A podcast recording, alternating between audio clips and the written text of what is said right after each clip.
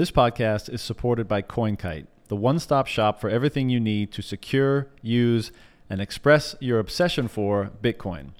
The MK4, a new version of the hugely popular Coldcard hardware wallet, is out now with lots of new features for helping you to secure your Bitcoin. If you like to keep track of block time or keep track of the SATS USD exchange rate, the Block Clock Mini is the way to do it.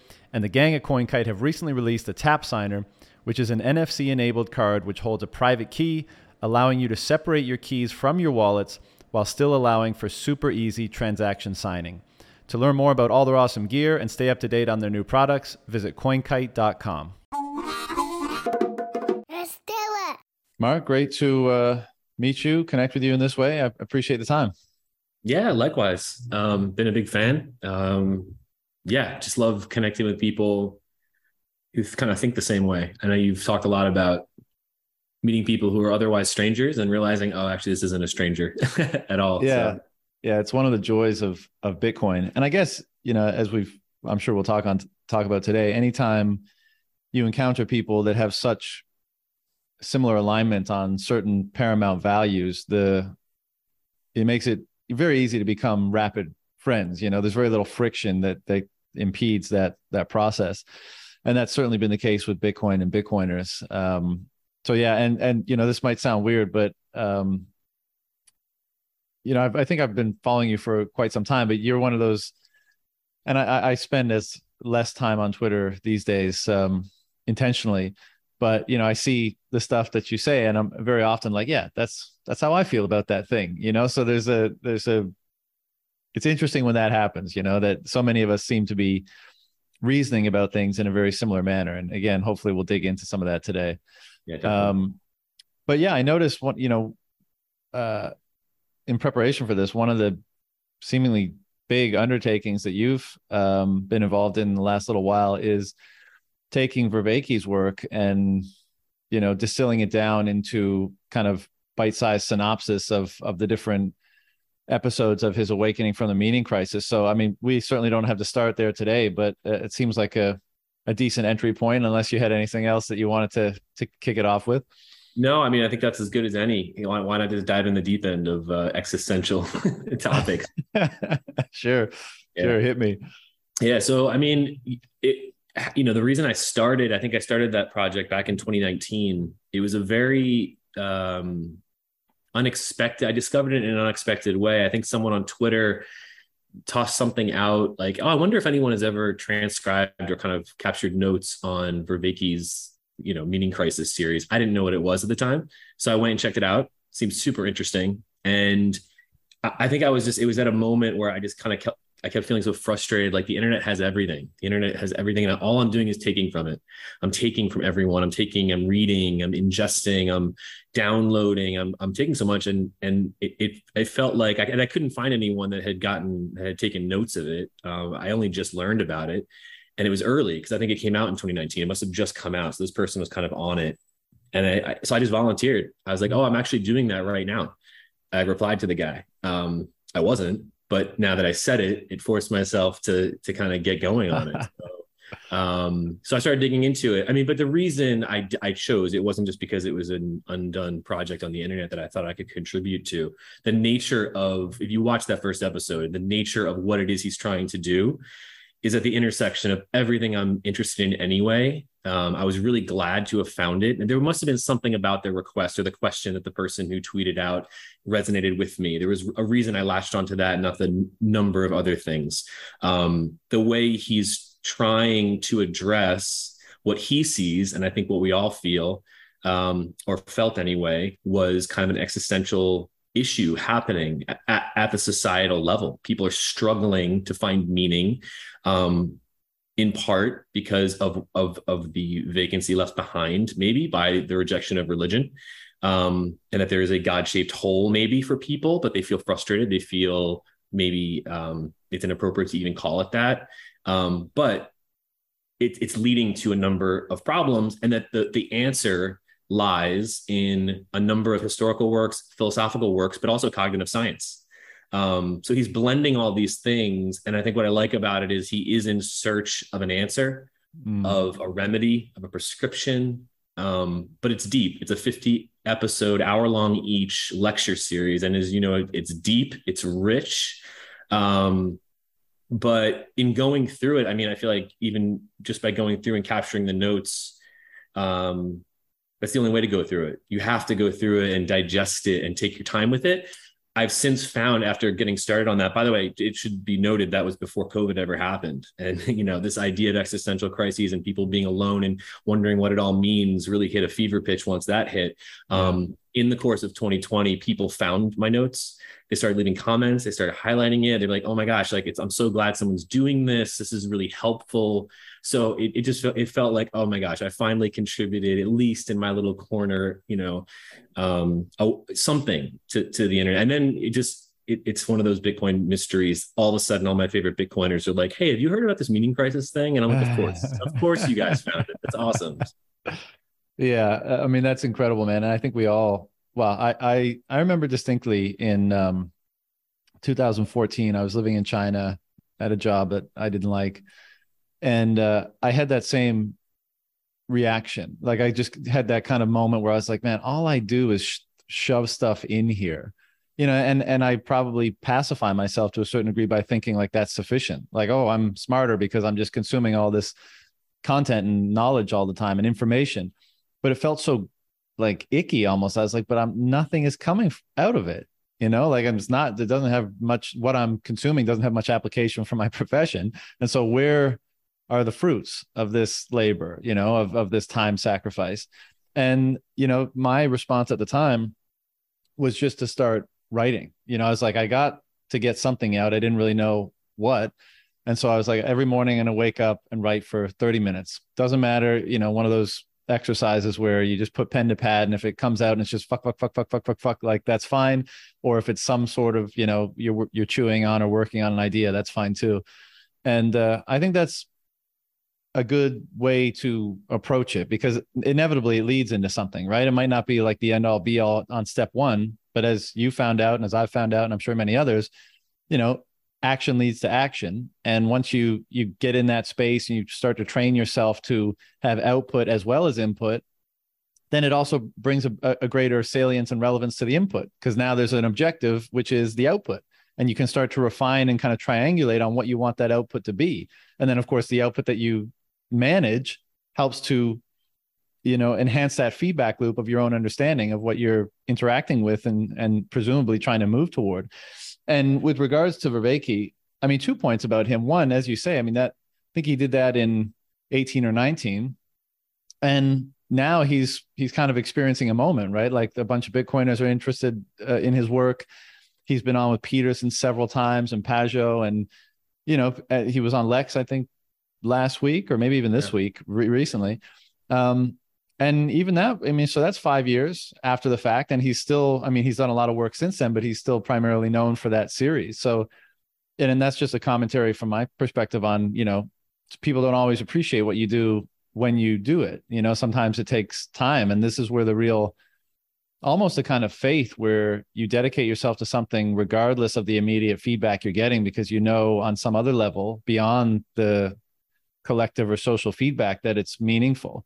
And you know maybe it only ever remains or, or stays meaningful to you but chances are that if, if it's meaningful to you and if you've at least been somewhat considerate about how you are refining yourself and trying to what you're trying to become as a person presumably it has some relevance to other people. And then it's just a matter of it kind of percolating out in the space long enough until you know people start to recognize it and and latch onto it and um, so I, I'm super stoked to see him start to get a lot of notoriety. I've, I've had two really enjoyable conversations with him, and then the comment on his work is just like he needs someone to do something like you've done because it's so much. You know, I'm just blown away.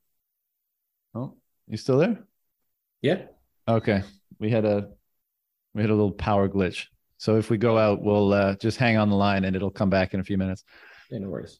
Um, but yeah, I mean his his depth of knowledge, like you know how many books he's read about all the you know the the ancient and modern thinkers on all these different disciplines that you mentioned, and then how of course he's synthesizing it all into to try to um put forward a potential solution to the the crisis you mentioned. I mean, it's just it's staggering. I don't know how how people do it, how commit them, how they commit themselves to that scale of undertaking to go through with such a seemingly fine tooth comb of all the like the great and amazing thinkers of the past. And those works are usually pretty dense. You know, it's not like they're just summarized there for you to pick up when you want. Like you got to go through a thousand pages to get like a couple of good insights. And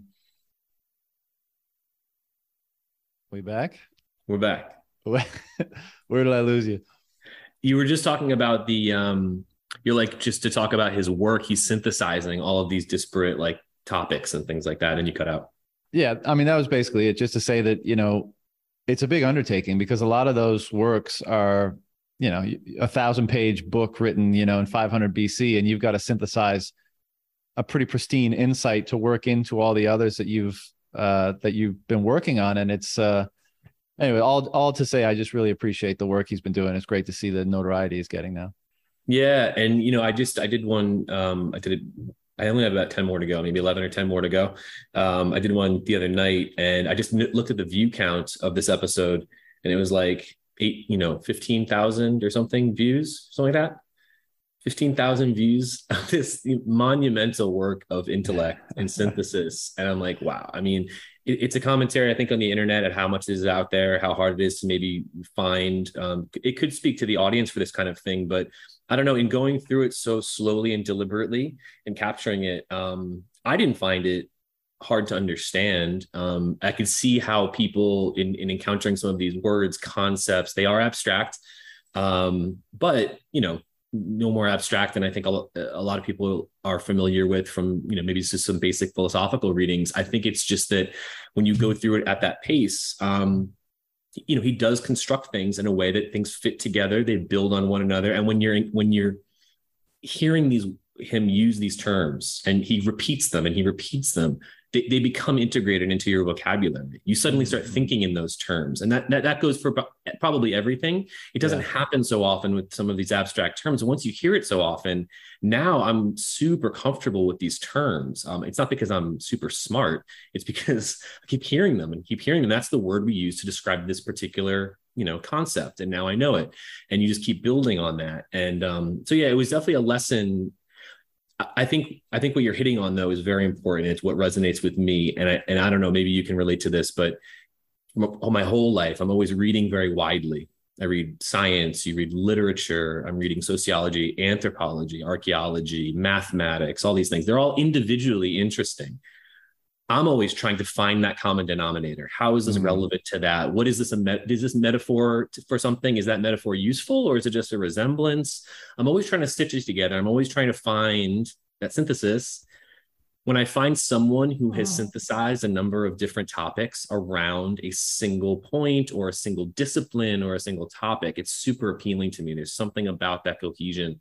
Um, I think it appeals to something innate in all of us. But that's exactly what he's doing. He's taking all these threads that individually are very interesting, and you can read these things independently and say, that was interesting, that was interesting. He makes them now facets of the same thing. Mm-hmm. Just so satisfying. And I, and I just, I'm on the hunt for anything like that. I think Bitcoin is one of those things. People have talked about all the disciplines required to fit together for you to get it, so to mm-hmm. speak, you know? And I think Vervaeke's doing the same thing, I think, for this notion of meaning, meaning making, and and what it is we're looking for. Um, but yeah, what a tall order! I mean, to have read all of what he's read, all those ingredients, and him to synthesize that. Um, I, I, don't know. I'm just I'm really impressed by him and the fact. I don't know. I'm I'm just really glad to see he's getting the notoriety finally that I think he deserves. Yeah, and I, I think that's a, a good point in in terms of this is kind of cheesy and this would require more um, explication, but I think one of the things that we're all seeking is a type of wholeness, a type of integration with all the most relevant or most true forces that we have to contend with in our life as conscious human beings. You know, and this call it the enterprise of religion and philosophy and spirituality and all this kind of stuff. You're you're trying to seek like what is the most integrated, the most true whole. And you, when you have someone like Vervaeke, I would say he's one of the people who's, you know, putting tentacles out in all the different places where people have tried to do this before and try to suck out the things that are that integrate that have the best fit with one another in an attempt to foster an integrated whole, which again, I think is what we're all looking for. And in terms of the meaning crisis, I would probably assert that that lack of integration or that disintegration that's occurring today is the, the opposite of that and why there is so much demand for uh, these conversations or looking into this work or reading these you know books new and old to try to make up for that dis- disintegration. And as you say i mean maybe god shaped hole in in one's heart is too uh is not secular enough for for some people um even though there may be a tremendous degree of validity in the assertion that whatever you think of religion and you probably think what you, your impression of it is probably wrong at least to some degree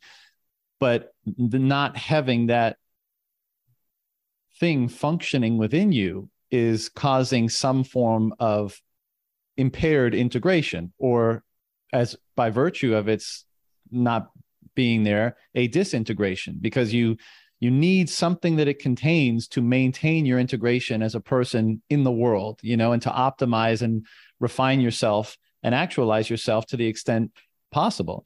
And um, what i find interesting you know with bitcoin is and because i've always been on this trip too you know like i've i've always been extremely curious and like the idea of walking into like an old bookstore in an old town and going right into the back and the you know the bottom shelf and finding a dusty old book and opening it up and being like having it the secrets of the universe in it. Like that was the thing that would excite me you know and my my imagination would would run wild with that kind of stuff.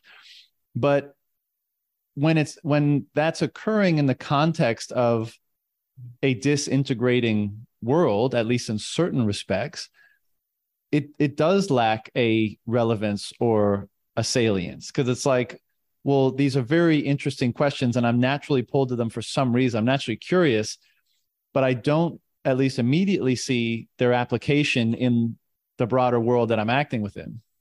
Oh shit. I think the power just went again. So i oh, might no. i might i might lose you.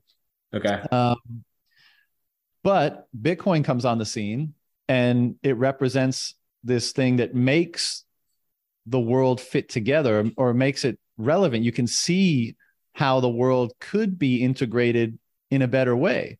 And then that I think that calls forth or, or, or put puts fuel on that curiosity. It gives relevance to that curiosity to say, oh, now like that fit that you might be able to find in those pursuits and the mysterious and the the wonderful and seeking wisdom and knowledge in all these different places. You could see how it fits in and helps bring together what is now apparent potential on the horizon where before that wasn't available. And so i think there's many reasons why i think this whole bitcoin phenomenon is fostering this intellectual renaissance this you know people just kind of going wild not not solely for that reason not solely for people's attempt to understand what bitcoin is but you know the rabbit hole is deep as we both know. But i think that's part of the reason why so many of us are are now revisiting not only out of necessity for being in a cultural moment where that meaning that aspect of our meaning making has been diminished or disintegrated in some way. But now having not only that but an attractor to to pull it out of us and to in, incentivize or inspire us to move toward it. I think all that's really well said. And i think you you hit on a number of important things he talks about right right there. And um you know you have me thinking about how profound a lot of this really is because yeah i mean a lot of what you just said is just how interesting it is that the integration and you're right he draws attention to the etymology there of disintegration right? Um, and how important a concept that is and, and as a word but that the integration of knowledge of disparate forms of knowledge creates is done via this form of kind of synthesis or analysis that that kind of connects them in an interesting way. And that in in the in the pursuit of that or in in the fulfillment of that people find themselves more integrated. And to the extent that different threads are are are being unwound and lost and we have disintegration people feel untethered from the world and are experiencing subjectively a disintegration of the world from the world.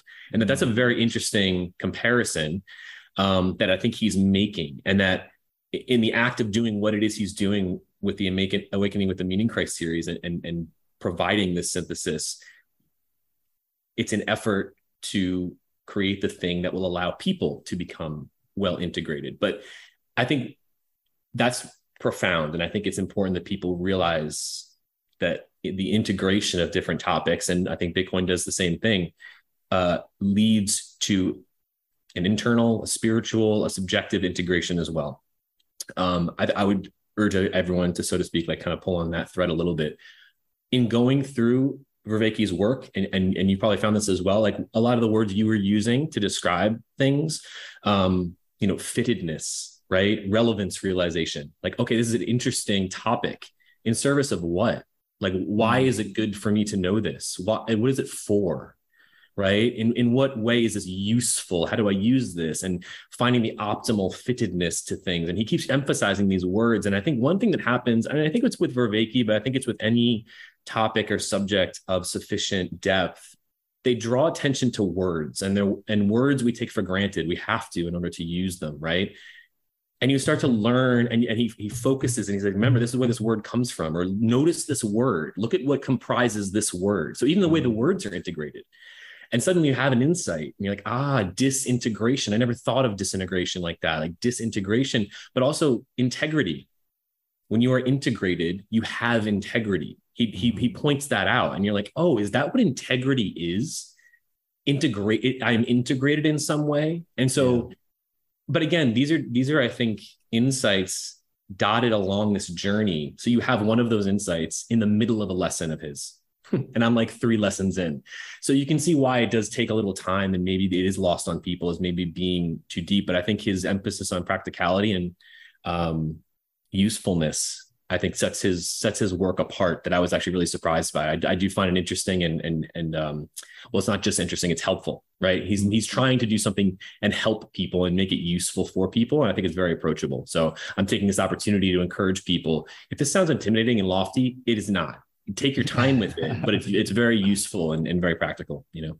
Yeah, well, I, would actually like to ask you to put some meat on that bone in terms of how it's been useful and practical to you, because I think, as you pointed out, that question of, you know, what you're striving for determines the rel, you know, the relevance or the salience of the things you encounter. You know, or you could say in Petersonian language, it it determines what your value hierarchies are and how those will mediate between self and world to move you towards the thing that you want to achieve. And so the burning question is, and the question that I do think, you know, wisdom traditions, philosophical traditions, religious traditions necessarily must grapple with, perhaps as their most important thing, is what is it one should be pursuing? Because that's going to dictate everything that everything else. And so I, I'd, I'd love to throw that over to you, but um, just for a moment, the the comment on etymology, it's always been something that um, I was super interested in. And you know, as a, as an anecdote, when I was in school, I mean, like any kid, I kind of, for most kids, I I hated studying. Right? I was like, this is.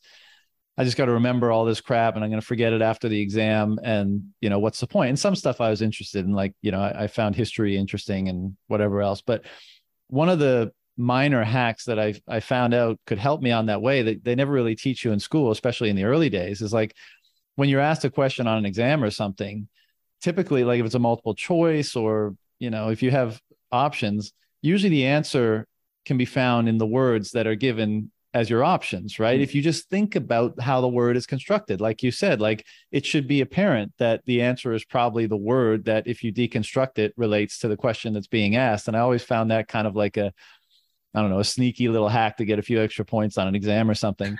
but it is interesting because, you know, these words come to be formed as a result of our attempt to to almost externalize something that we're like a, in, an internally held notion or idea. And so we're, we, we, a feeling even or an emotion. And we say, well, like how we need a word to, to to explain this idea of all the most true or the best forces coming together and as a result of them coming together in their most in their highest expression let's say or in their best fittedness the benefits to be derived from that state you know and then a word like integrity comes up which means that it's meant to convey the bringing t- together of all the best forces let's say. And in in modern like colloquial language we integrity is like you know, it kind of means like someone's honest or they're like a decent person or they're good. And that is true. But I think the truer truth about it is, is that integrity means that this person is actually almost optimally grounded in truth. They've they've fitted themselves to the most relevant truths, both about themselves, about their ambitions or their goals, and potentially about something far larger than that. And you know, these mythic figures and hero characters throughout the ages, you could almost describe them as being the most integrated characters. Like this is an example of an optimally integrated being with the forces that are most optimally integrated with or to right because mm-hmm. you you know perhaps and that and, and again that that brings up the question of well because what you're striving for will dictate which forces you attempt to bring to bear within yourself to to move towards or to actualize. And so the assertion there is you know the the hero is the person who's integrated the most relevant aspects of themselves for the world around them in order to become the best possible version of an individual let's say. Yeah um when things are aligned I, I, I think integrity is a great word for that reason, right? Yes, it means uh, you know honest and they are trustworthy and all these things, but what that means is they do what they say, right? They don't deceive and like their values and what they say is not misaligned or divorced or disintegrated from what is true what they right, do right. right. and you really trace it back and you're like oh okay it doesn't it does it actually does make sense right you know this whole topic of etymology too i just i need to like this is my little uh, pet peeve or whatever but i really get annoyed when people say oh well that's just semantics yeah i don't want to quibble about semantics right like semantics is the meaning of words like that like, doesn't matter you know, anymore, though, Mark. You, have, guys, have, you not been observing things lately? What what else? It's all words are all we have. Words are all we have, or else we're just bashing people over the head with weapons and things. Like literally, it's all we have. So yeah, the meaning of words. Sorry, all I want to do is get into semantics, right? Because it's important that we use this, that we understand the words to be the same thing. But I don't know. It's a funny little um, throwaway line that people still say from time to time, and I don't think they're thinking about what they're what it is they're saying. Um, but yeah, I mean, I think that in, integrity, um, there's a literalness to that, and I, I, yeah, I encourage people to think about that. Like, oh yeah, wow, that that is what integrity means, and now go interrogate other words too, and what do they mean, and what did they mean, and now the meaning has been corrupted a little. Good, good to know, right? Maybe we can bring that back, but um, I think interrogating the meanings of words, those are the bricks on which you can build things like what Vervaeke has built. But you have to kind of get back to those the meaning of word. What do they mean? What am i saying? And then you can you can build arguments or or put forth kind of excuse me ideas so yeah. Uh, i know this is a big and probably challenging question to answer and, and certainly answer in kind of isolation because you know how do we know the, the different things that are influencing us? How is one thing not the other? And then you have you know bitcoin thrown in and that's very uh influential for many of us. But you know, studying Vervaeke's work as you have and going down that particular rabbit hole, you know, we, we just alluded to kind of the importance of determining or gaining ever greater clarity on that which you are attempting to become or move towards. How has that influenced, you know, your pursuit in that regard? Um, the the way in one very important way. So rather than ramble on about a bunch of different things. I'll try to synthesize the way in which it, it did it for me. Um, it's called Awakening from the Meaning Crisis, right? And I think I was attracted to it because I think I appreciated or at least felt that there was a meaning crisis somehow, right? Like people are struggling to find maybe the meaning of life or just the meaning of their own life, the meaning mm-hmm. of everything. I don't know. Um, it, it's the question. Um, it also is interesting that I was just talking about the meaning of words, right? It's another use of the word meaning, but you know that word seems to underlie a lot of things um yeah what what am i striving towards right? What is my goal? What what, what am i here for? What what is the objective here right? Which i think is kind of what your question was right? Like what is the meaning of my life? What am i after? Um i think we all bring that to the series and are trying to figure out you know what, what is going on here. And or you know given what i learned from the series how does that change how i then go through life right? I think what Vervaeke highlights is that when let me let me take it back a bit and talk about if you are judging the usefulness of an object right um, or the use of an object let's say a glass on the table or a cup right um, there's nothing intrinsic to this object and the, and the shape it has that makes it useful to you as a cup. The other half of that is what you bring, which is your need for something that can hold a liquid. And you look for things that satisfy a certain set of requirements that actually make it so that, you know, it's sufficient in fulfilling that goal.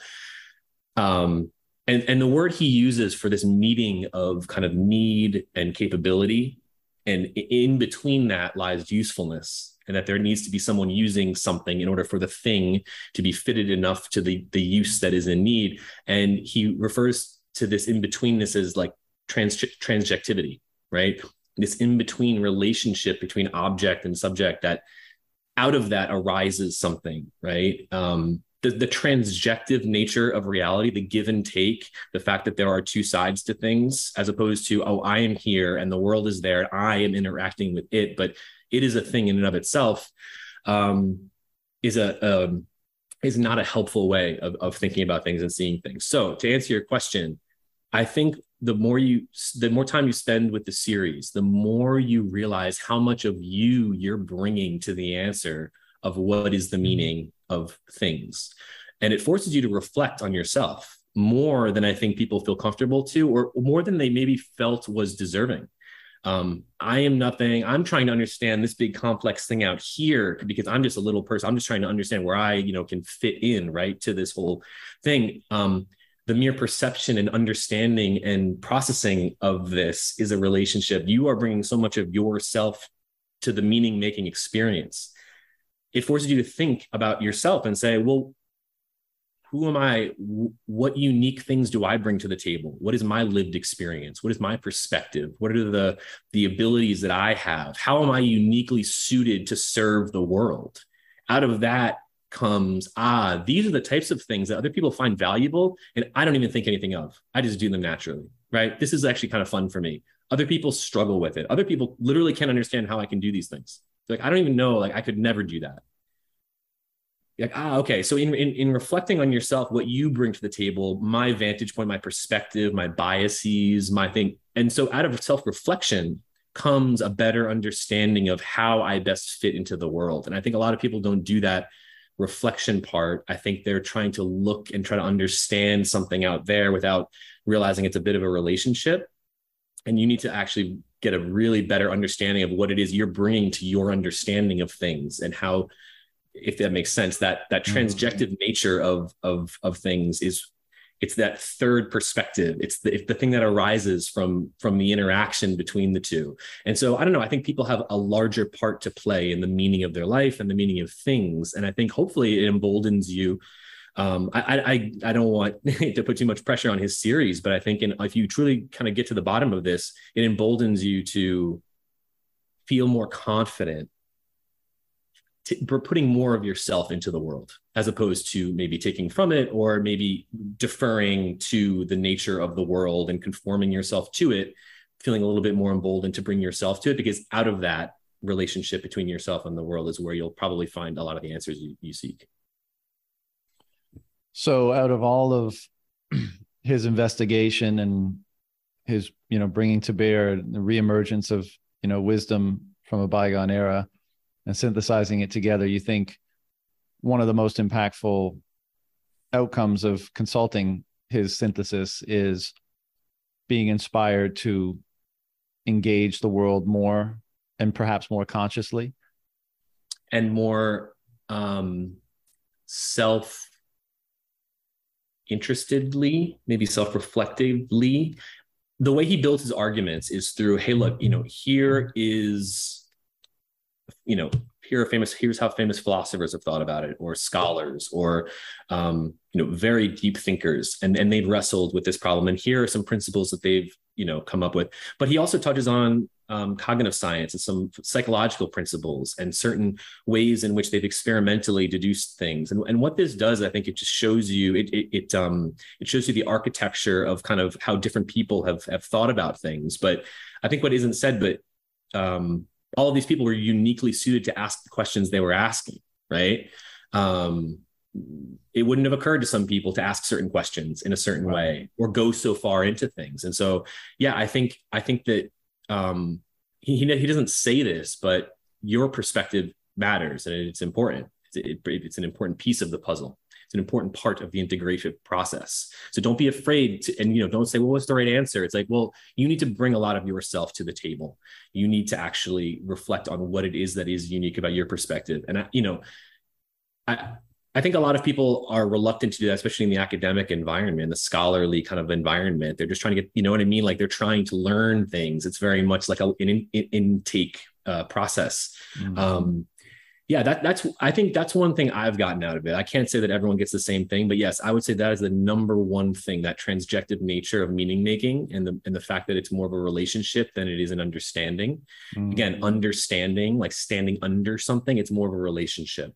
Um, very helpful, subtle, and I think it it it um it has shown up in my life in in maybe subtle ways, but I'm a little bit less um I don't know, shy, reluctant, you know what I mean, meek mm-hmm. as it relates to my opinions about things. Yeah.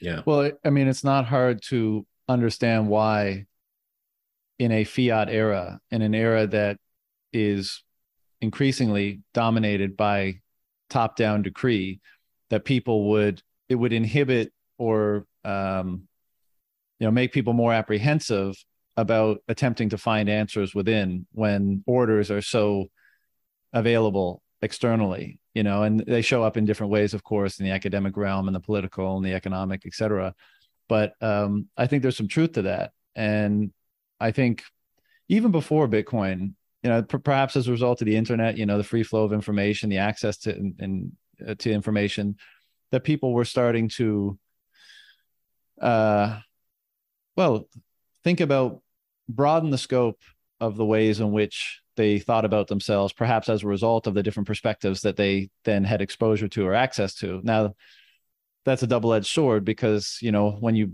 as the internet develops, you are also uh, being impressed upon by all sorts of different algorithms and people's wills and manipulation of various kinds. And so, you know, maybe there's some good and some bad there, but, um, but I agree that that's a very worthwhile and important thing to do and to the extent that um, his series has instilled that in people that's great.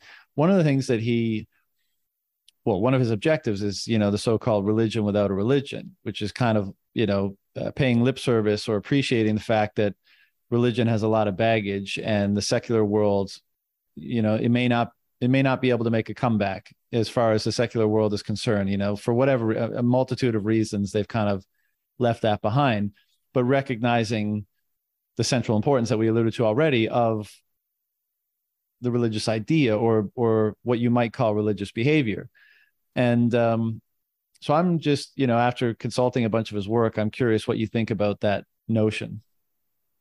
Yeah the religion without a religion. He understands the importance of, of religion. Um, by the way i i do too.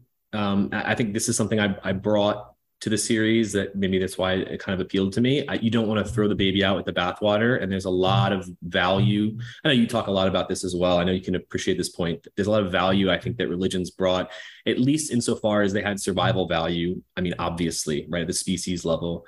Um, there are rituals and practices. I think everyone can understand the value of rituals and practices, and they they're essentially habits kind of writ large. And they they allow us to do things on a subconscious level um, and pass on traditions and things like this. Like there's a lot there's a lot there. And if you mm. toss out religion you toss out those things as well. And i think that's what happened. I think science was put in place of that as the more analytical um, substitute um, for interrogating reality and understanding things and, and really coming to grips with um, how the world works right? And i think that sure yeah that, that also by the way has a ton of value. And i'm a big um, appreciator, I think, of the scientific method. But I think, um, you know, increasingly people need to understand its limits. And um, just as they need to understand the limits of religion. And I'm the first to say that religion brought with it a lot of terribleness as well, which I think Vervaeke highlights. Um, so, what's the way forward?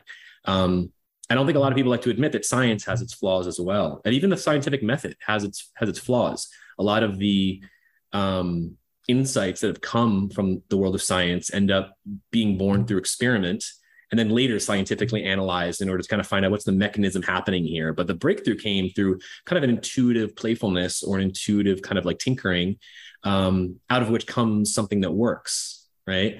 Mm-hmm. Um, so I, I think that um, in, in, the religion, he he sees the need for something that g- gives us all like what religion does for us. I think at the um, biologic level or just at, at the cultural level, which we've obviously kind of like had brought with us through millennia of generations.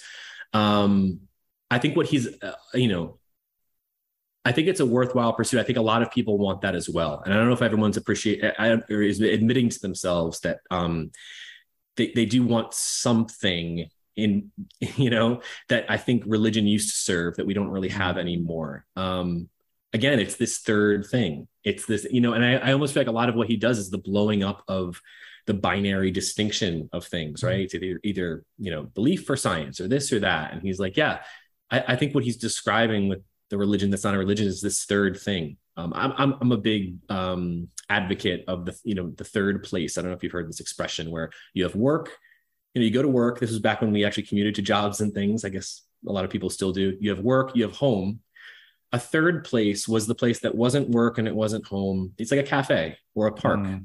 a place you could go and maybe meet with your friends before you go home, right? Or before you go to work. You can kind of go do your thing. And that people have a need for a third place, right? I, and I always like that. Like for me, it's coffee shops, it's cafes. That's where I can read. Sometimes I don't want to read at home. Being home brings with me a lot of associations and connotations, and I just it's hard. You easily get distracted, and there's things to kind of do. There's errands. The you know house is dirty, and then work, of course, is a place where you go to get things done.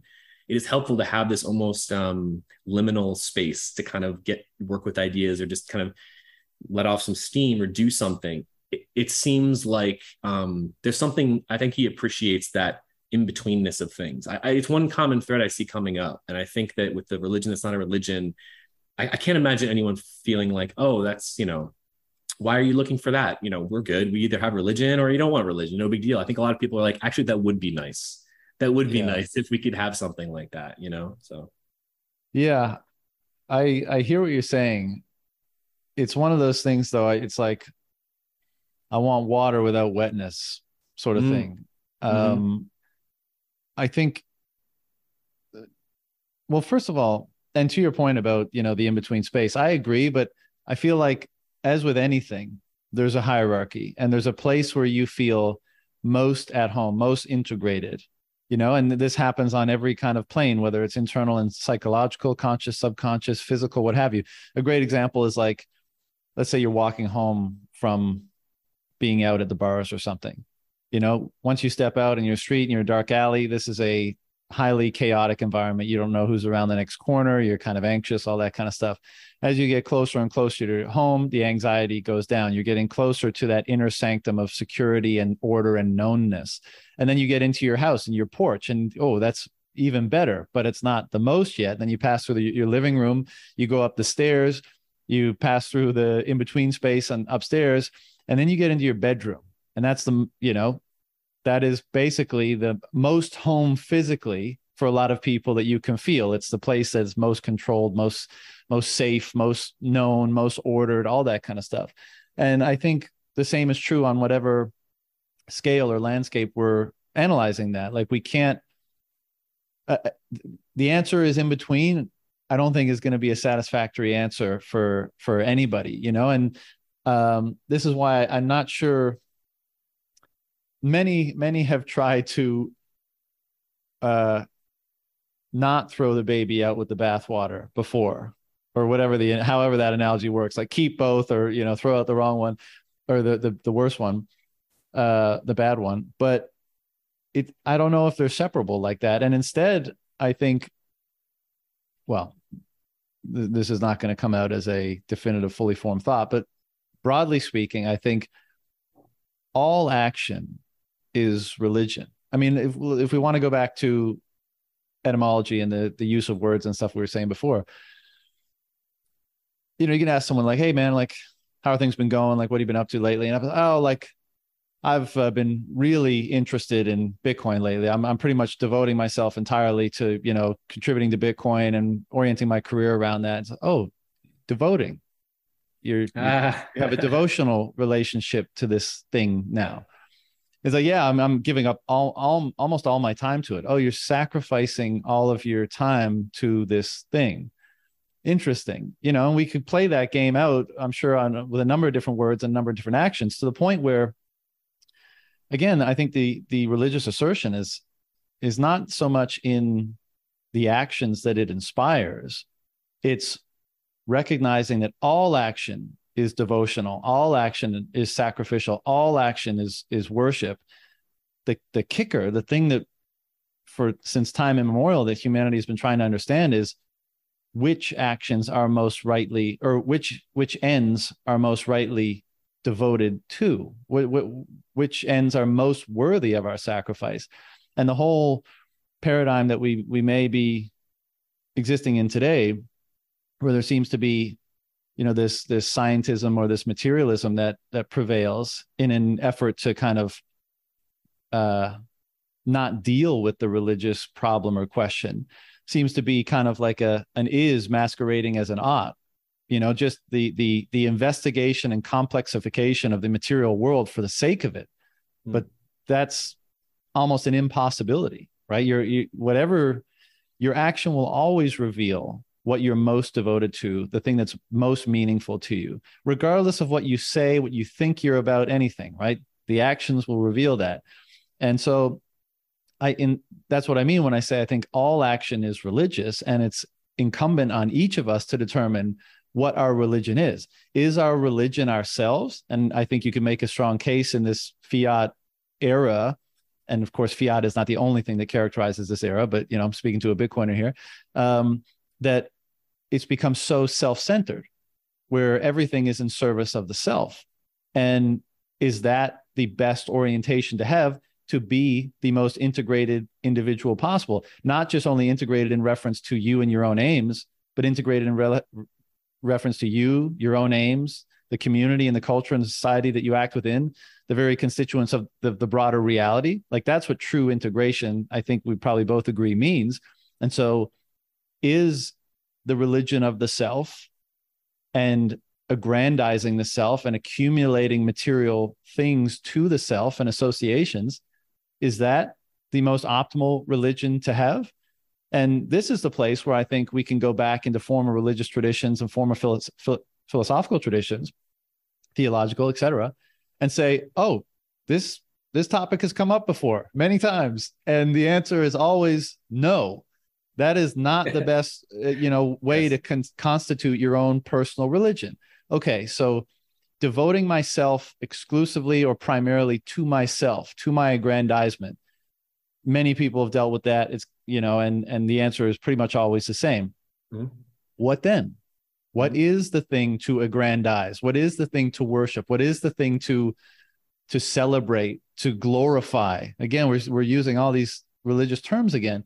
And that I think is the question. So I, I don't my disagreement's too strong, but like when I encounter someone like Vervaeke saying like what we need is religion without a religion, I think that's the wrong framing.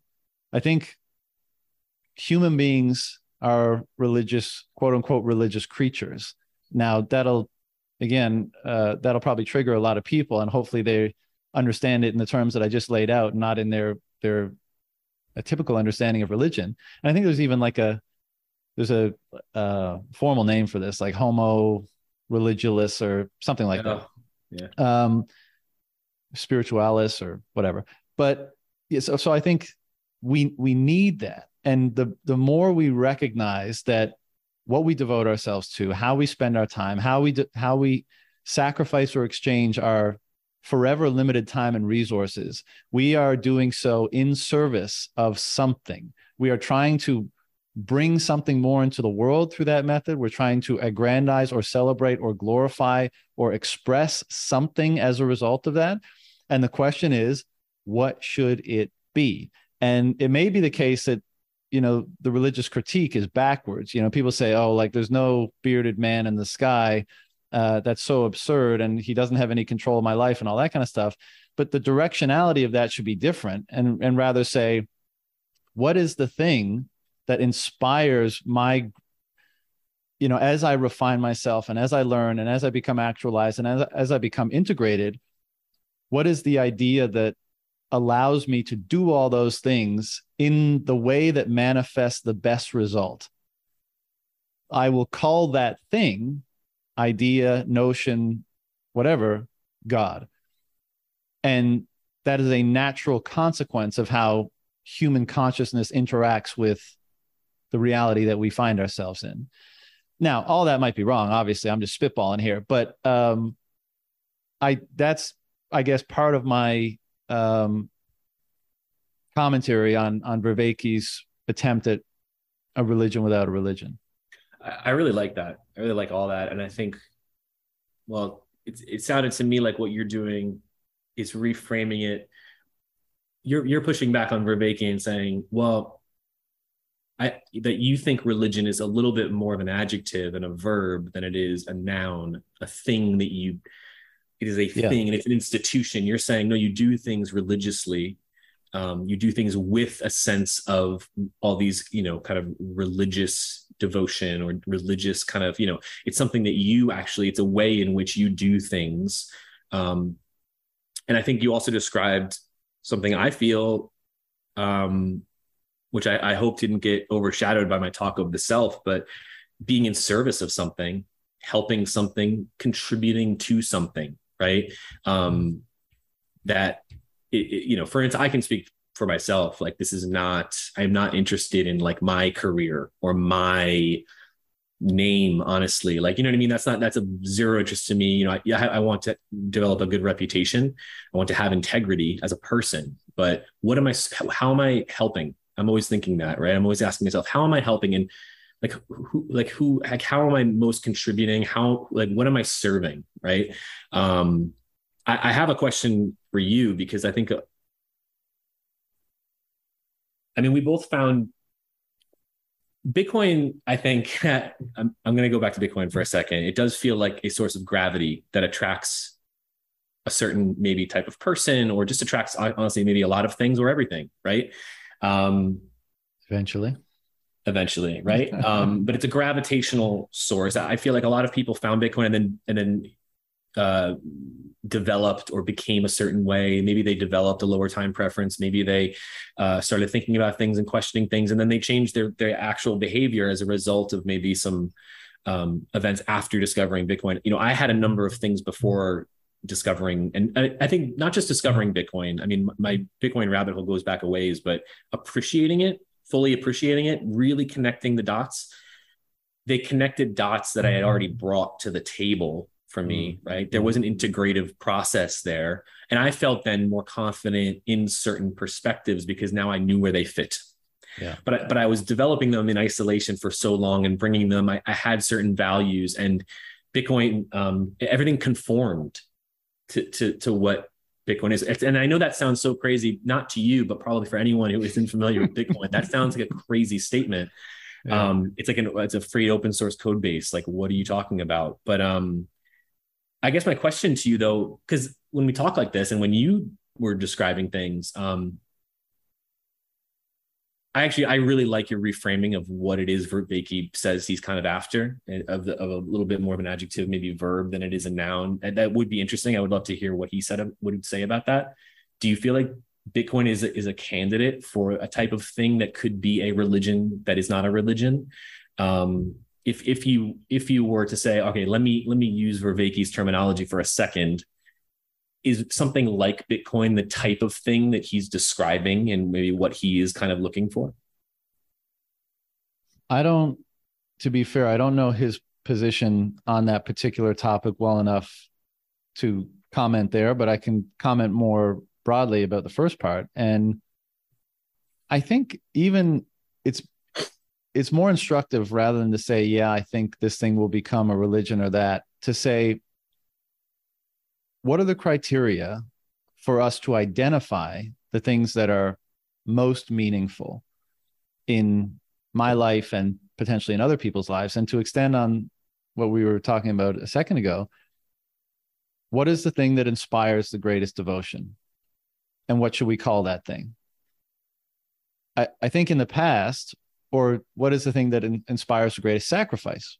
You know sacrificing your time and your energy and your resources to learning about it contributing to it acquiring it bringing it into your own life becoming it in a certain sense. Um, what do we call those things? And I think in in the past, uh, they used you know terminology like God or hero or religion or at least to parameterize the you know if not to specifically pinpoint these I, like i don't think bitcoin is god because the notion of, of god is is far more expansive than an isolated thing right? It, you know maybe god is like the ineffable force that brings order to everything. But i think it's an interesting i think religions throughout the ages have attempted to um, investigate the relationship between human consciousness and the character of that grand order that you know makes everything the way that it is. And the things that are most representative of that character seem to garner devotion and sacrifice and worship and what have you. And as always the, the proof is in the action right? The proof is in the pudding. And so when i one of the things that it's you know it's probably because just looking at Bitcoin and seeing the ways in which it's going to change the world and the institutions and all that kind of stuff, I don't think like I wanted it, appreciated all the problems that we have, all that kind of stuff.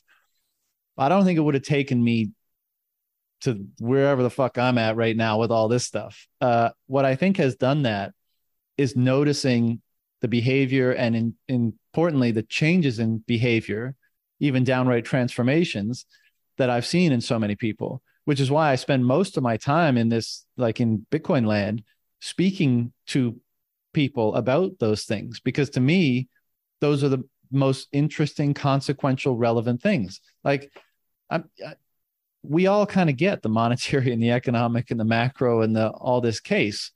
What's really the still the big question mark is what is causing this transformation in perspective and as a result in behavior and as a result in one's life and as a result in one's family and community et cetera et cetera.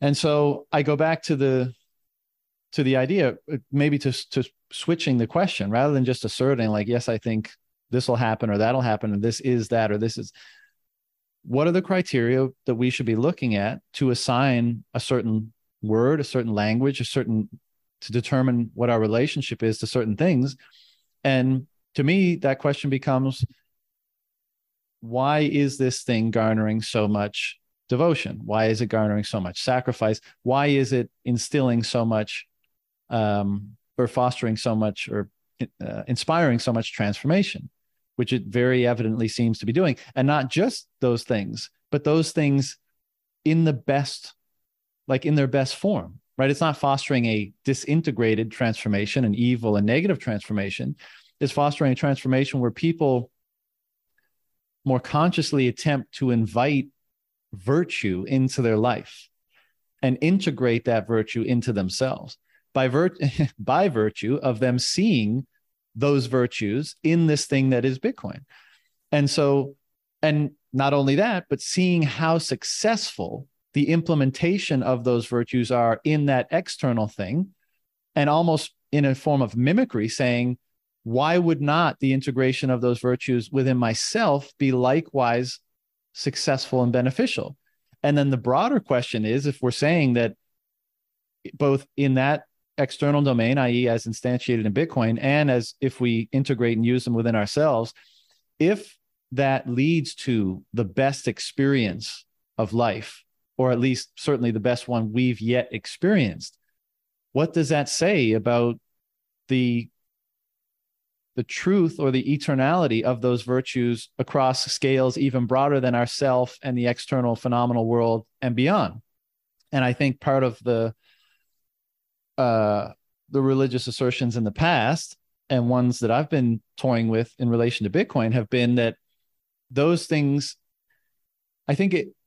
I think it's reasonably uh, fair logic to say that whatever characterizes the unseen forces of order that deliver us into this reality things that end up being successful in that reality and successful is a bit of a might have to unpack that a bit but in, in the way we've been discussing things that that prove out such a, a beneficial result in that reality must be in some way integrated or connected to or fit to the broader pattern within which they are nestled. And if that's the case and if in we're isolating these virtues, these virtues of truth, fairness, freedom, beauty, uh, if we're confident in isolating them as almost primary constituents of these things that we're attempting to integrate, then can we not logically extend those virtues into the broader pattern in which we are embedded and say that they must be almost fundamental to you know to this to the the order of god right? To the the the nature of that notion uh, or that word that we've been using. And you know i don't know obviously but logically it doesn't seem it doesn't seem illogical. It seems worth exploring at least. And if that's the case then yeah i can see bitcoin being treated. I can see action in relation to bitcoin being what we've just spent the last 15 minutes articulating as being religious. But that doesn't mean that I think it's going to turn into an institution of religion that we could both probably point out many of the different pitfalls and manners in which it's been corrupted. And as a result, has been uh, part of the reason why it's been disregarded or criticized or relatively diminished in the era that we exist in today. So those two things I would differentiate. But if the question is simply, you know, will Bitcoin become a religion? I think it already is. The matter is just scale. The matter is just how true, how beneficial is it? And if it is, the truer it is, probably the more uh, the I would answer in the affirmative to to your question. Yeah, that um, there's a lot. There's a lot there. as per usual. It's good. Uh, i really i really like that. Um so a, a few things i don't have much to disagree with. And, and i think i like what we're doing which is really pushing on the words right? Because that really gets us into trouble. And i feel like the word religion is problematic. Mm. straight up in a number of ways. And i think one thing that you just described was well well first of all religion does seem to be the thing that orients a large group of people around a certain set of practices, a certain set of beliefs, a certain set of kind of values, um, that leads to good outcomes. Let's say good being whatever deems to be maybe you know in, in conformity with uh, what is considered kind of right or lead, leads to out, outcomes that people desire. Right. Let's right. say. But it's an orienting force. It's a, it's a direction in which you're pointed.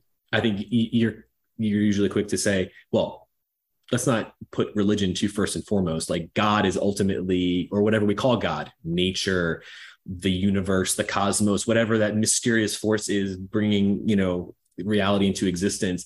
That is the ultimate kind of thing that I think everyone is after. The lens through which people are either seeing it or pursuing it, or the direction in which they're pointed towards trying to understand or grapple with this is maybe called maybe their religion, their belief structure, their mm-hmm. philosophy, right? Philosophy was another way of getting it. Um, yeah, and I and I think, I, I so I think I don't know. Religion is a very problematic. I think to your point, like if people use bitcoin as a religion or you know if they use it as a way of orienting themselves in such a way that leads to the leads to better outcomes and it's actually got the most kind of integrative it's able to integrate best the different things that are required that seem to lead to the best outcomes. There's actually a lot of game theory parallels that I'm describing here. That's essentially what game theory is like. You know, once you get the incentives right, you can just let it go. It's like a life form. It will it will sort itself out. Like, well, if Bitcoin is the thing that does that for mysterious reasons that I know you are pursuing, that I hope that you eventually find out the mystery behind why it is it even does that, then yeah, it's serving the purpose of a religion, right? I'm reminded of money, honestly, right? Um, when people go down the rabbit hole of, well, what is money? Well, Bitcoin is money and gold is money. I'm like, well, no, like people use gold as money because it had a certain set of attributes and qualities that led it to be a, good money, right? Didn't erode, it didn't degrade, you could do this. And so, like, all looking at all the options, they chose it as money, maybe subconsciously, maybe whatever. But in it's a, it's a it's an element that's what it is and even then it's like well what what is an atom i don't know right you can you can probe down but like is it money people use it as money right people use bitcoin as money because it's its properties it's it, you know lend it to being optimal for that right? That is the use that people have found. So again, they they have a need and it has certain properties, and out of that comes it is used as money. I think you could say the same thing for religions. They are something could be used as a religion, um, and I think a religion is something. Well, here's the problem, and I think maybe this is why religion is problematic. It becomes problematic when it becomes so fixed and it, and dogma sets in and rules become inviolable and it loses its flexibility you know and and now i'm going to bring in some na- nature metaphors right but when it doesn't bend when it doesn't you know uh, breathe when there is no you know what i mean dynamic mm-hmm. kind of envelope or room it becomes a, a, fixture it becomes fixed and it can snap it can break and, and i think that's when it becomes problematic that's you know in nature that's when things die but I, I think what we tend to say, oh, that's a religion, it's something that has become so fixed and, and, and, and rigid over time, it becomes problematic. I think you can say the same for honestly anything. But mm-hmm. I think that it should be something that is sufficient, that integrates elegantly a lot of the things that lead to good outcomes. And it's something through which people can act or view or point themselves that will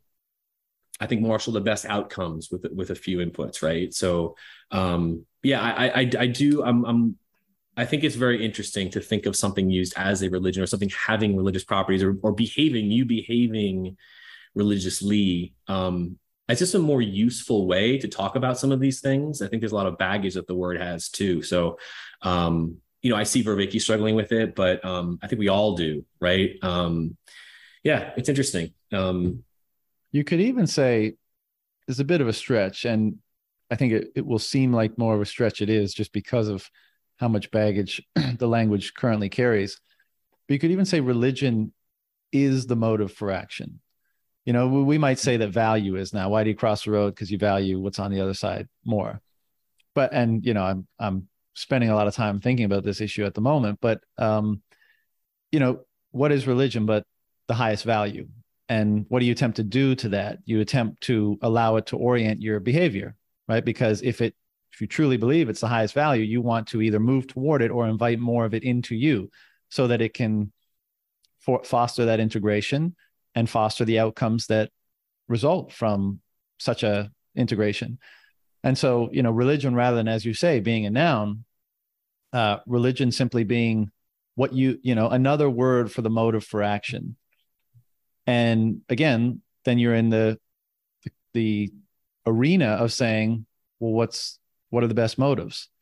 And part of the answer to that question is well what are the best outcomes you know so if you want to know the best motives you got to know the best outcomes. And then you know w- when you were speaking you you mentioned you know the good right? And that is that's a motherfucker right? Because what what what we're saying is like well whatever fosters the most good is the truest truth is the, the, the most the highest the greatest value is the strongest motive is religion. Well you know what is good you know and how do we how do we pin that down? And i think one of the ways that you pin that down is just through eons of observation right? Say like well what were these people motivated by? What was their you know what was their orienting value and what was the result? And over time you get to see that. And i do think this has been part of the development of religious narrative and representation generally has been to say like all right well we've been watching things for quite a while. Like what, what have we learned? Oh we've learned you know these values you know let's let's say what we were talking about before like simply self-serving self-aggrandizing orientation not conducive to to generative, harmonious outcomes, let's say, but another set of values far more productive of a type of paradise, right? A type of harmony between things, not a utopia, but in that direction rather than the opposite, in the direction of integration rather than the direction of disintegration. And so that's help us to tr- kind of elucidate, you know, the good. And you know, here's here's a bigger stretch, but in relation to Bitcoin, to the extent that we can tease out some of the principles and values that went into its architecture and one you know a, a, basic one that's not very controversial that, that i often bring up is simply that everyone is treated equally right? There's no favorable treatment within the system. So there's a there's an inherent fairness there. And then of course you could say there's there's also uh the value of truth is is seen as being paramount to that in in in terms of you know something that is said is not able to be altered or very very very very difficult to be altered. And that is uh, that produces a desired or a good or a harmonious or a generative or an integrated outcome then we can perhaps it's the case that like when s- such things such phenomena be they uh, human generated or not, we can use them to tease out what might be the highest virtues, values, or motives that are most representative of quote unquote the good. And then then we try it out. When we see if it works. As you say like then game theory and competition and everything takes over. In the chaos of the unfolding of reality what values and their associated behaviors take over? Which ones are the most generative? Which ones are the most successful? And you almost have to have an inherent faith in the good to think that that process is going to work out well right? Because if, if you don't you might think well you know power is it can be the ultimate uh, decider of competition and so the thing that's most powerful the thing that's most capable of imposing its will will consume the world and consume reality or and so that I think that you have to take that on faith, or you might have an alternative faith and say, no, I actually think good is more fundamental to the chaos of of the reality that we contend with.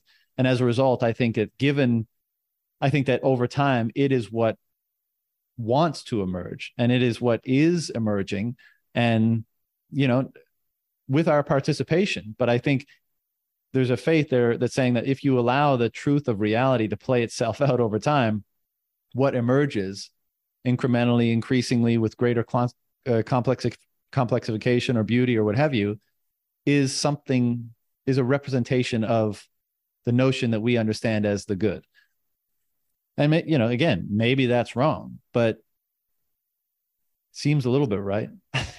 yeah. So yeah, if I'm if I'm understanding you correctly, you're drawing a little bit of a, a connection between what's true and what's good. Absolutely. Yeah. Yeah and I know for me personally that the the trueness, the tr- truth, for me is the aspect of Bitcoin that is the most attractive to me. That is the fa- grounding foundational value.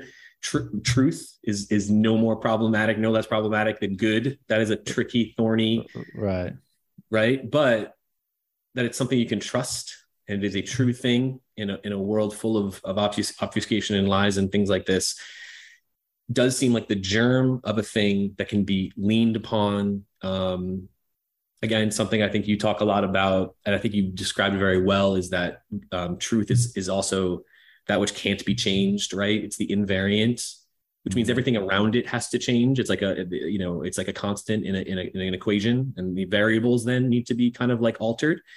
Um, I do think truth serves that that purpose. I think con- connecting. Which is why you might say that truth truth is the prime generator of order because because of yes. its inviolability, it forces yes. order to coalesce around it. Yes, exactly, and, and I think that's and I think when we are looking, I think that's what people who look to religion are also trying. They're, I think that's what they're looking for what does it all mean what what is true like what where can i find something i can rely on as mm. true i think when we say like oh i want to rely on this like what can i trust and you're looking for a solid something solid that you can at least lean on that is not going to change that so again i described the fixedness of religion as being part of why it was um, such a harmful force but i think people are looking for something solid something in, invariant mm-hmm. and i want to draw a distinction between invariant right and a constant and something that is too rigid. I think those are two different concepts. Um, but I think people are looking for that. What is the invariant? What is true? And I think religion offers some answers. Um, the closest thing to an answer that a lot of people have. Um, you could argue Bitcoin does the same thing, but I think people, when they are going through the meaning crisis, what does it all mean? Like, what even is anything? What, what, where am I pointing? Where, what am I orienting myself towards? Right. Do, if I don't know what, where I'm orienting myself, I don't know how to make decisions. And he, you know, Vervaeke talks about decisions as if you break down that word, it's the cutting off of something. Mm. It's when you literally, you know, it's like that you have now eliminated those possibilities, every possibility except this, and now you're going down. Well, that's a very consequential action. It's a lot of mm-hmm. there's a lot riding on a decision.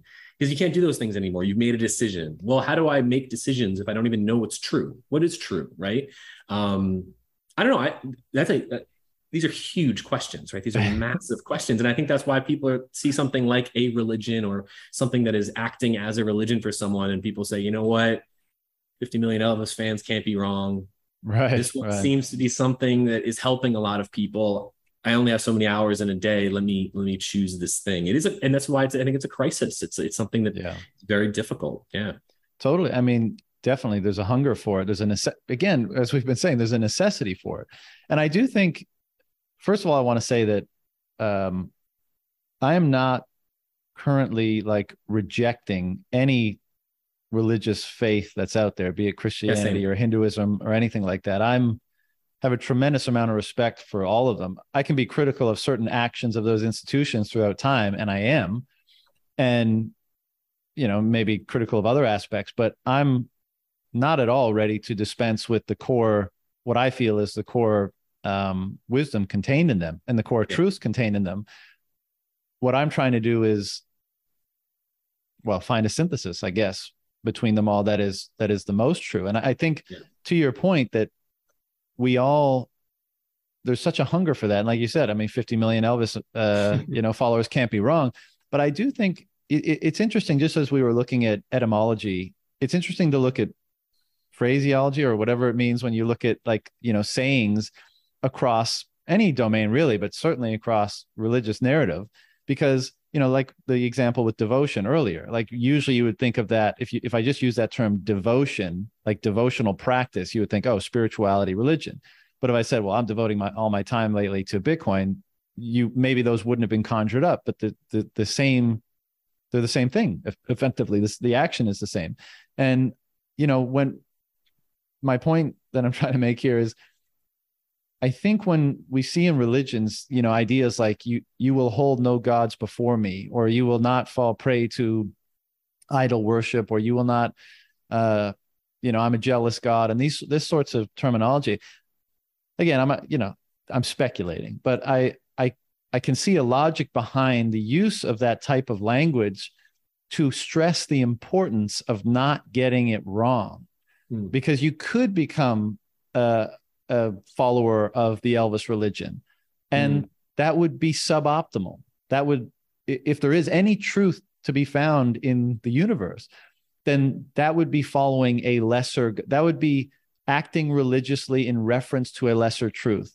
And as a result, that would elucidate lesser outcomes, lesser good, less good outcomes. And so the point is, is to try to orient yourself to the truest truth, to the highest value, and allow that to be the motivator for your actions such that they are optimized for elucidating the most good. And I mean, obviously, that's quite the undertaking, but I think that's why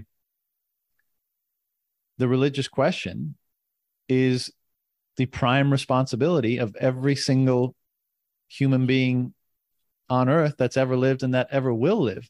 And part of the the, the danger and the pitfalls of institutionalizing religion is that it makes available an answer that is far too easy and that doesn't require the requisite discipline and challenge and strife and struggle and journey to find out the truth for yourself. And you've simply adopted another form of fiat. Say oh okay well you say it this is the truth. Well it's a great point. then it's the truth.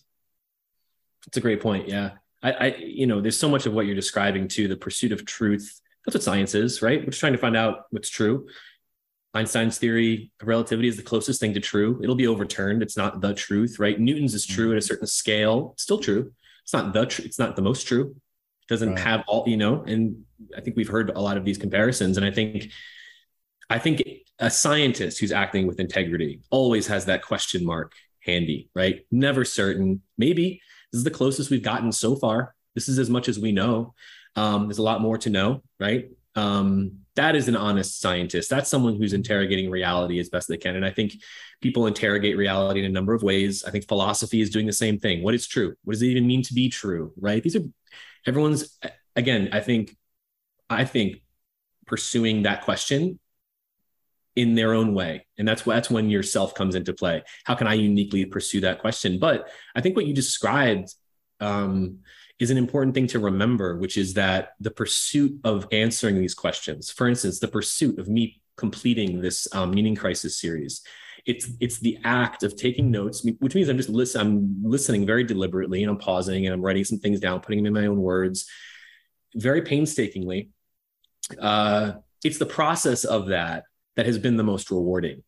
Where where where he ended up, the conclusions he reached to, that is not I'm not trying to say the journey is means more than the destination. I'm saying that there is something in the pursuit of these large questions that um, you start to learn. Ah, that's a good question to ask. That's not a helpful question to ask. This is a this is an, a more optimal way of doing things. That's a less optimal way. There's a spirit of improvisation, but experimentation happening, and that in the process of going through this, and it's a daily choice and a daily act uh, it's that process that is the most helpful. So what the thing is that's orienting you towards doing this this daily thing is is maybe subservient to I think the important thing, which is you going through the process of asking these questions and uh, making sense, you know, of these things. Um, and, and and whatever can get you to to start to piece things together. When, when you make sense of things you're integrating things together in a way that conforms in a way that feels good for you. And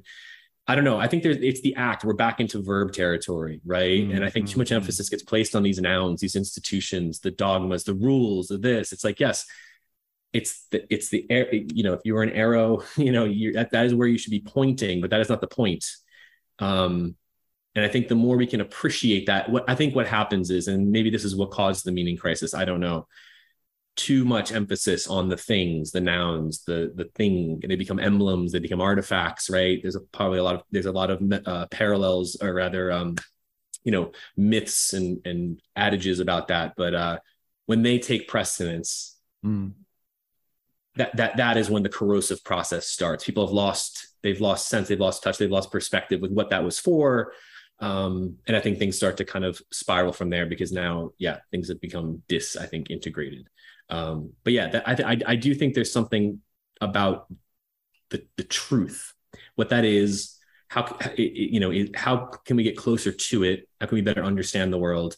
And what are the questions we can do? What are the things we can do to best get at that? I think philosophy has been one, science has been one, religion has been one, and I often like to check in with myself every so often and say, what have I been wrong about? What was I wrong about? What have I changed my mind about? Maybe is a better way to say it, right? And one thing I think in recent years, not recently, but maybe it's past five or 10 years, is what, what you said about religion.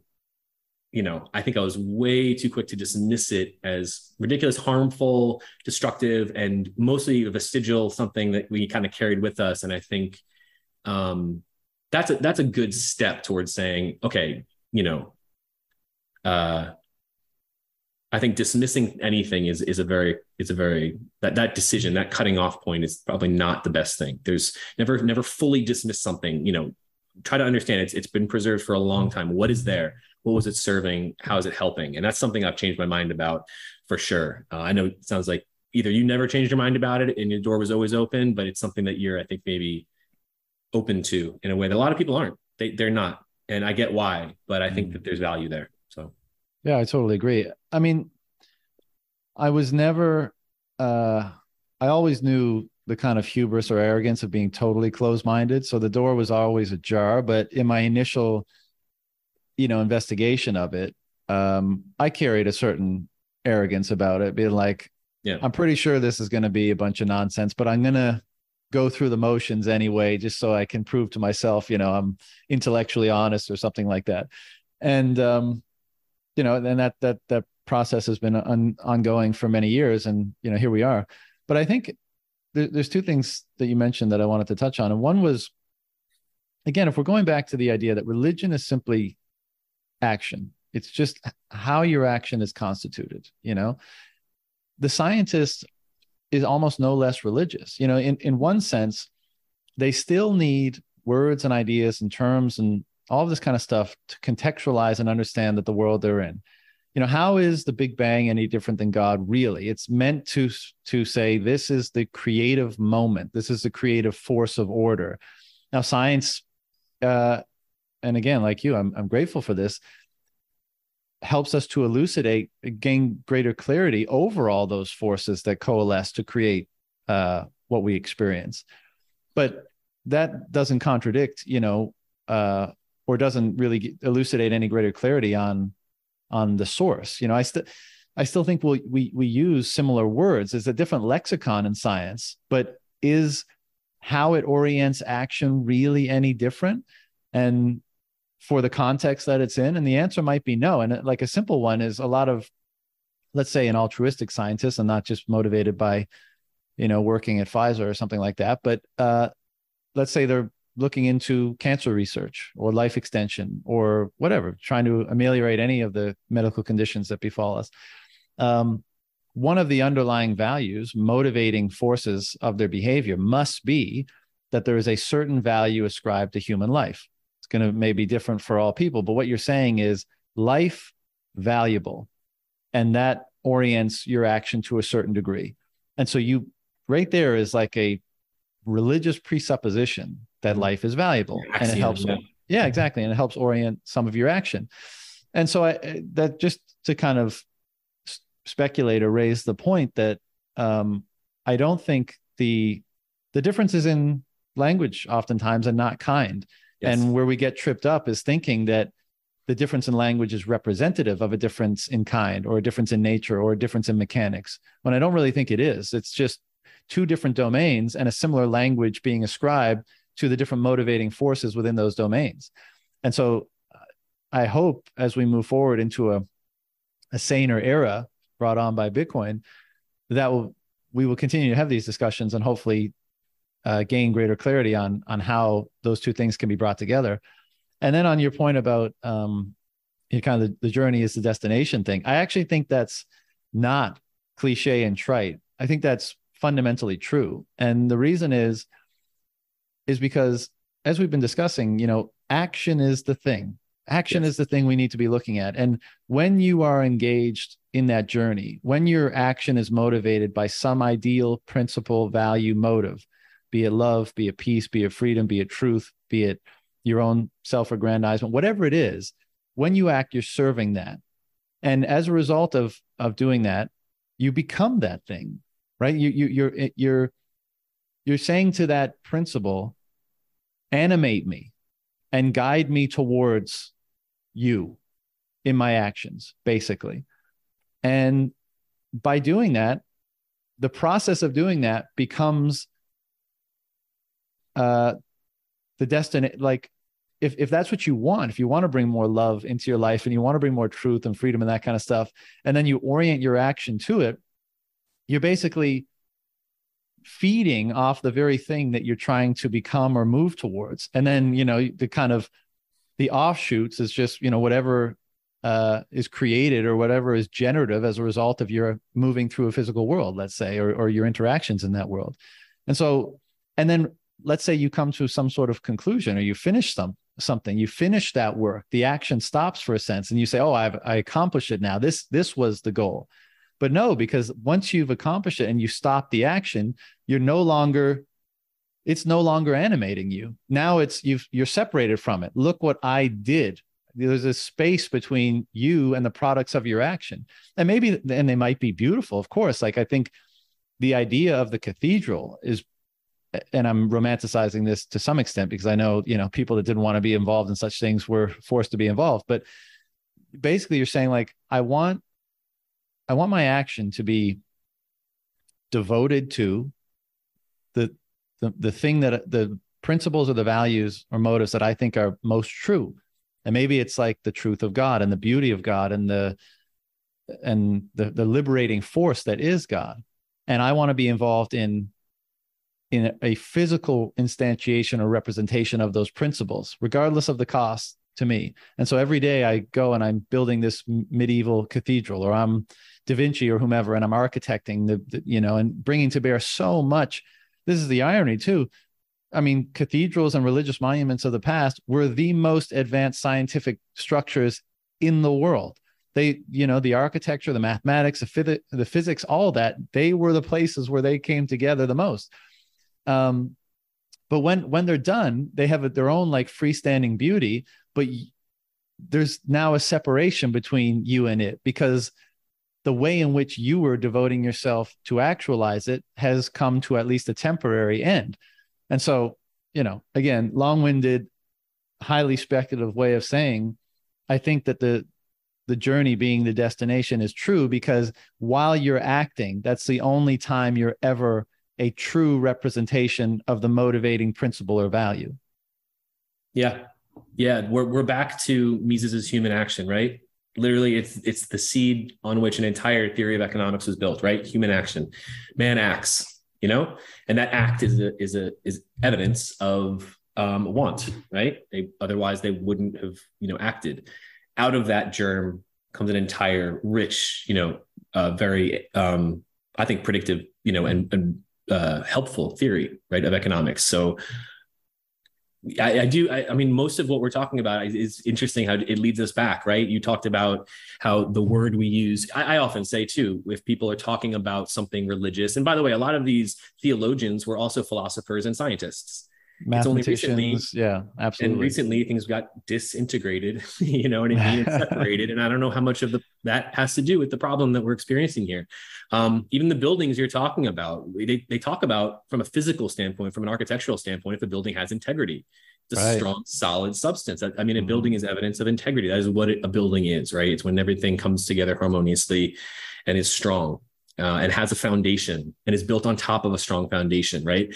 These become metaphors. These become words we use interchangeably. Um, but again, you know, we, we come back to you know acting taking action the verb is is the most important thing here right um and i think we're also coming back to the importance of language um and communicating with people because that is how acting man coordinates with other acting men and i say man meaning men woman whatever um how dare you what's that how dare you I know. I apologize. So you know, um, it's funny because you read a lot of these old books and you start to use the same kind of like, you know what I mean, terminology they use. Um, uh, no, but uh, I think this idea of language, language is not trivial, and uh, it, you know, Vervaeke talks about a lot. You know, I am always been deeply steeped in in really language is a big common denominator for me in a lot of the work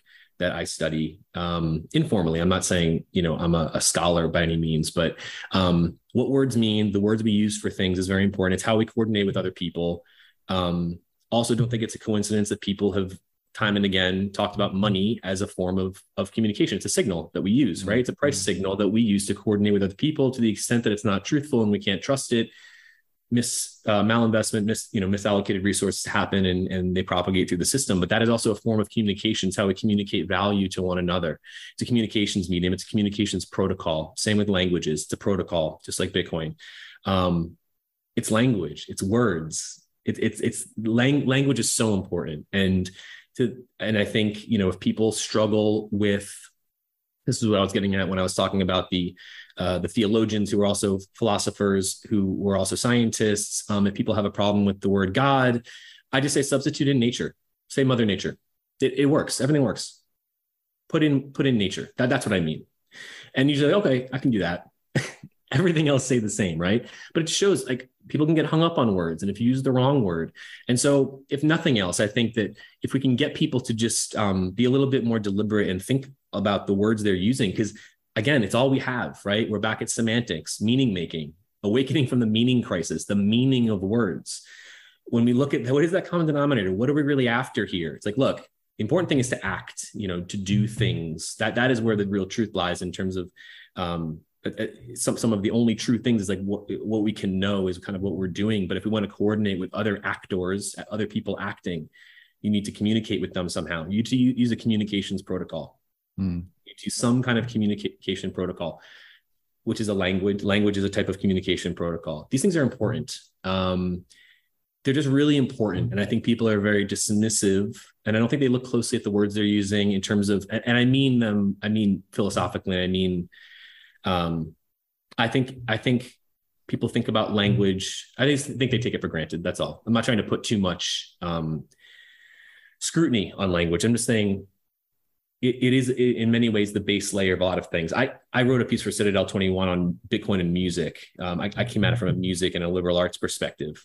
Music is another thing that we use to improvise with other musicians, but you have to use the same um, language, the, the same system, and it has to be grounded in a key. To the extent that you don't, you're not playing in the same key, you're untethered from a home base of sorts, a tonal home base. Mm. Things become untethered you, you, you need you need that common you need that common denominator and i think a lot of things start to spiral become disintegrated when you you you've you've lost that foundation you've lost you've lost touch with it yeah say. and i think that's as we've been discussing that speaks to the importance of a fundamental thread or common denominator yeah. or you know golden thread or whatever you want to call it the thing yeah. that amongst all of those disparate means of communicating and potential integrations what is the thing that fosters most of it what is the thing that that brings most of them together that that makes the mo that makes the the the various disparate domains that we interact with most coherent mm-hmm. and you know there's probably a lot of wisdom to be derived from both the pursuit of that and to the extent that it's found or to the degree that it's found the integration of it you know mm-hmm. and this is the other interesting thing like you know when you find just at you what you just said is a perfect example of this it seems to be the case that you know you may be able to judge the validity of a given truth or the depth of it perhaps uh, by virtue of how it helps to foster coherence across domains you know like you're you're making this case about language but because of that perspective that you've generated on the importance of language, how it fits together, how it's developed, all that kind of stuff. You're able to look at a, a, diff- a different domain in music, but you're able to see similar fittedness, similar patterns, and similar under- underlying fundamentals. And you can almost see like, oh, there's a similar mechanics happening here. The the product at a higher level is somewhat different, but I'm able to see a through line of of of truth in a certain sense. And you know, that's extremely both adaptively advantageous and whatever the word to use is to say that something that enriches life because you're able to see the majesty in things more easily. You're able to see the order in things more easily. You're able to see how the beauty is conjured up in things more easily, I think. And so, you know, it has tremendous advantage. And which is why I think part of the reason why truth, broadly speaking, has been such a central pursuit for so long in cultures, regardless of how sophisticated their quote unquote religious systems have been developed. Because, you know, well, as a pragmatist would say, you know, truth is the end of inquiry. If you just want to leave it at that and be like, well, it's it's super important for that reason because you're saying like I have an end in my mind, and the way that I get to it, the most expediently and the most efficiently, is with the greatest approximation of truth that I can garner. And you know, and then it, it just it complexifies and uh, and beautifies and extends out from there. I think, you know, I think what you just described just reminded me that it's not like people in pursuit of truth are under the delusion that they're going to get it. Maybe they will. I, I, think most people would admit that they probably won't. Um, do they think they're getting closer to it? They do, but you know, it could be layers of illusion in to- on top of illusion. This na- the nature of perspective being what it is. Um, but again, it's the pursuit of it that tends to lead.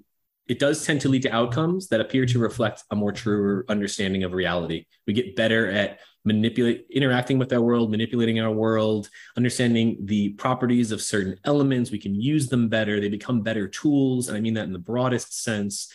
And now we can kind of you know um, i think take action on on our will and our ideas and our conceptual ideas a little bit better and things. So i think the pursuit of truth even though we might never attain it is still worthwhile. Again, we keep peeling back something that appears to be layers towards something that is a little bit more true. Um, and I think what people can maybe find discouraging in this pursuit, which I think again is is the type of thing that the awakening from the meaning crisis is is addressing, is that it can be discouraging.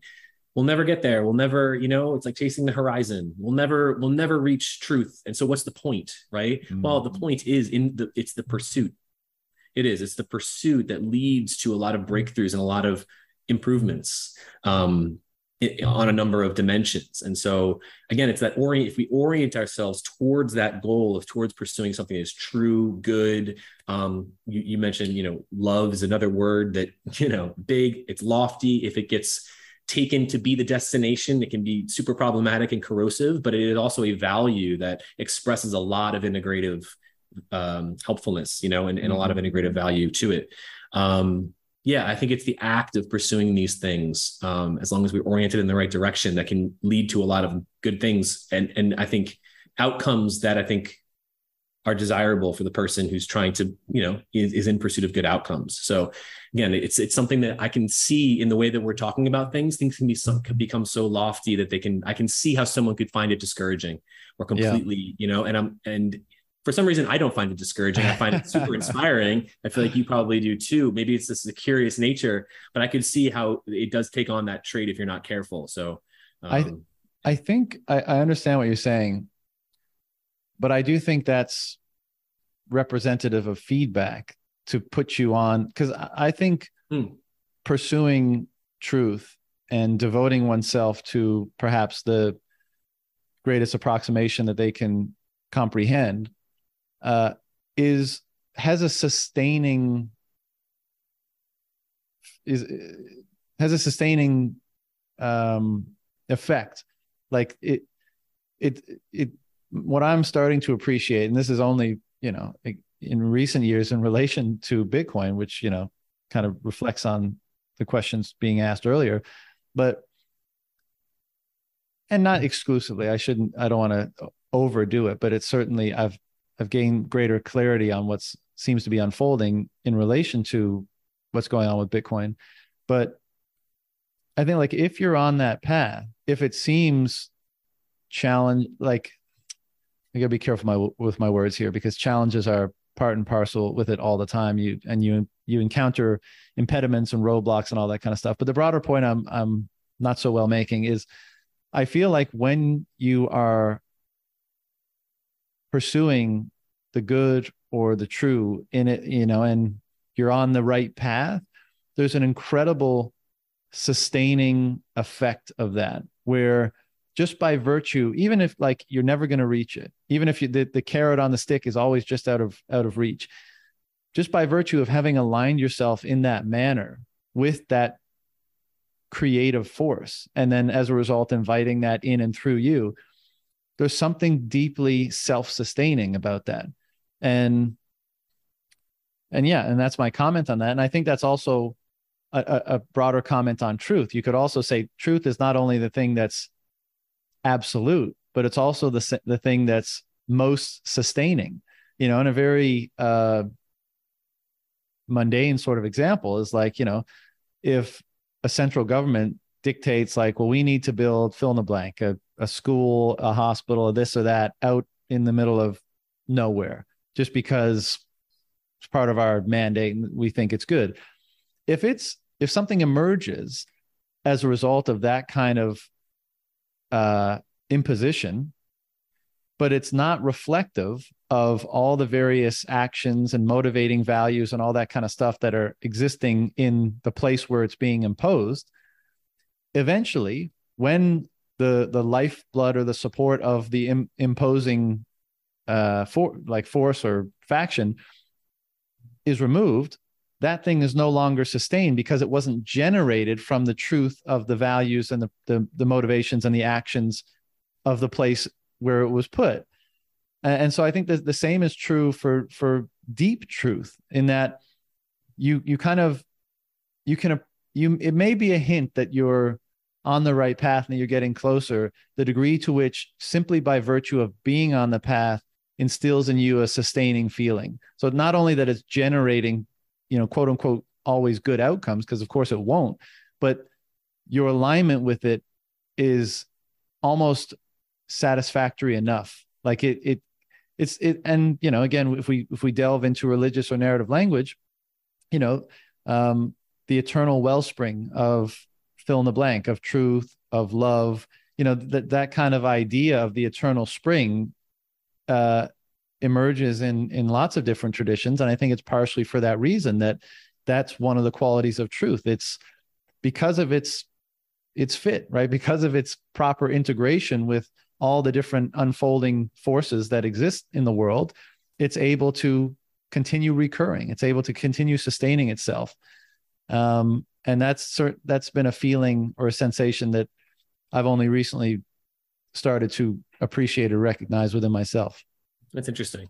I, I want um, i want to believe that's universal. I want to believe that that is a trait that truth has you know? Um, it certainly has a you know it's again it's if it's an invariant if it's the thing that doesn't change well then that means it could you know it could serve as a fulcrum to something and it's also something you can push against i mean i always say things like friction like friction goes by another name which is uh, grip right it's what mountain climbers use to you know get up mountains like you need mm-hmm. resistance to things and that there is something sustaining about that it's an interesting concept, right? And I want to, and I think, I think I totally can relate to what you're describing. I know exactly what you're describing, and I can relate to that. My my question is, do how much of that do you think is a function of who we are as people, the nature of our own per- perception and our own interpretation of things that we derive a sustaining quality from these pursuits? Um, I'm reminded of you know when you see these amazing photographs taken from deep space from our most advanced telescopes and some people's initial reaction is oh my god we're so insignificant you know and other people's reaction is oh my god this is so inspiring. They think rockets or they think oh that's a piece of me. Um, mm-hmm. in fact we couldn't even be perceiving this if we didn't have eyes and brains. The perception process wouldn't even have happened. Like how inspiring. Look at the type of things we can build. Well that's a function of the person who, who saw that photo. Um, you know, awe and insignificance are like right next to each other. and I don't know if they feed off one another or what, but what do you think about like, do some people in pursuit of truth actually feel the opposite of what you're describing? Um, and it's intimidating and scary, and they actually maybe they run the other way and do who knows what in pursuit of the opposite, or they just get scared off the path. Yeah, I think that's a great question, and I think that's a great example or analogy between awe and insignificance. And you know, you might say that one of the requirements for true awe or wonder is your own yes. insignificance you know? So it's like are they even different? I mean it's just like is it just purely a matter of your perspective? Because mm-hmm. if you're truly kind of experiencing rapture experiencing awe all of your notion of of the self right? All these self-referential ideas are almost like they're flooded away because they they can't be held in in mm-hmm. simultaneous tension with the thing that's flooding you with you know with being you know or what you know whatever language you want to use. So that's really interesting. Very interesting. But my my reflexive answer to your question is of course like i think everyone has this capacity because i think it's how human consciousness interacts with the reality before us whatever it might be constituted of. It by no means is a guarantee that everyone will experience it because and this is the beautiful thing is that our agency our approach our intent our refinement actually matters. And mm-hmm. fuck i mean if it didn't presumably we'd just be automata of some kind you know? So it's we would as is often the case is often made like you know if you didn't know what hell was you, you, know how could you even define heaven? If you didn't know good how could you define bad? Light dark you know positive negative all that stuff. Um so i i do think that sensation is fundamental and available to everyone but as all of these mythic narratives elucidate um the hero's journey requires persistence courage uh, curiosity, uh, like principled uh, endeavor or ambition. You know, all these things are wrapped up in this. And I think the reason why they're there is because we've, you know, our species has observed for a long time that those are the qualities required to access those sorts of states that are mm. ultimately beneficial, but by mm. no means guaranteed. Hmm. Yeah, that's interesting. Uh, yeah, that it that it rewards the qualities that that are capable of facing something like truth or being in pursuit of truth and being inspired by it because they derive you know certain benefits from it. Um hmm, that's interesting. Yeah i mean playing playing with this idea of in an effort to strive to well i mean action is just it's unavoidable that action is becoming in every moment right? Like in the moment you decide to be courageous in the face of fear you are courage. Mm-hmm. You're not trying to be you're not like it's not still an image in your mind like that's just what you are in that moment for however long you decide to maintain it. And uh and so this is the kind of weird circularity that i tried to articulate before of presumably presu- presumably like this attempt that we've been making to elucidate or at least you know comment on the importance of clarity around certain grand values or fundamental truths um the, like so them being an ambition let's say um, and then the very process of striving towards them being their actualization mm. and so you you like and this is why I th- the the comment that the journey is the destination is because like the moment you decide that you're going to try to align yourself or attain those perhaps lofty principles or values you almost already have done so. It's maybe it's just a matter of degree. And that's that, that's why you continue running the clock forward and and and and delving into the unknown to see to what extent you might be able to do it at a greater degree maybe. I don't know. I it's think, it's not it's not super clear in my mind but i think there's something there. I think it's great. I think um that the pursuit when you hmm, how do i put this